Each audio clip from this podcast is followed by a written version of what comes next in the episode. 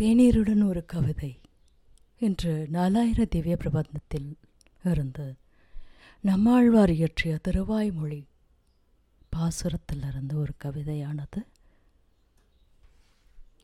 அச்சுதன் அமலன் என்கோ அடியவர் வனை கிடக்கும் நச்சும் மா மருந்தம் என்கோ நலம் கடல் அமுதம் என்கோ அச்சுவை கட்டி என்கோ அறுசுவை அடுசல் என்கோ நெய் சுவை தேரல் என்கோ கனி என்கோ பால் என்கேனே.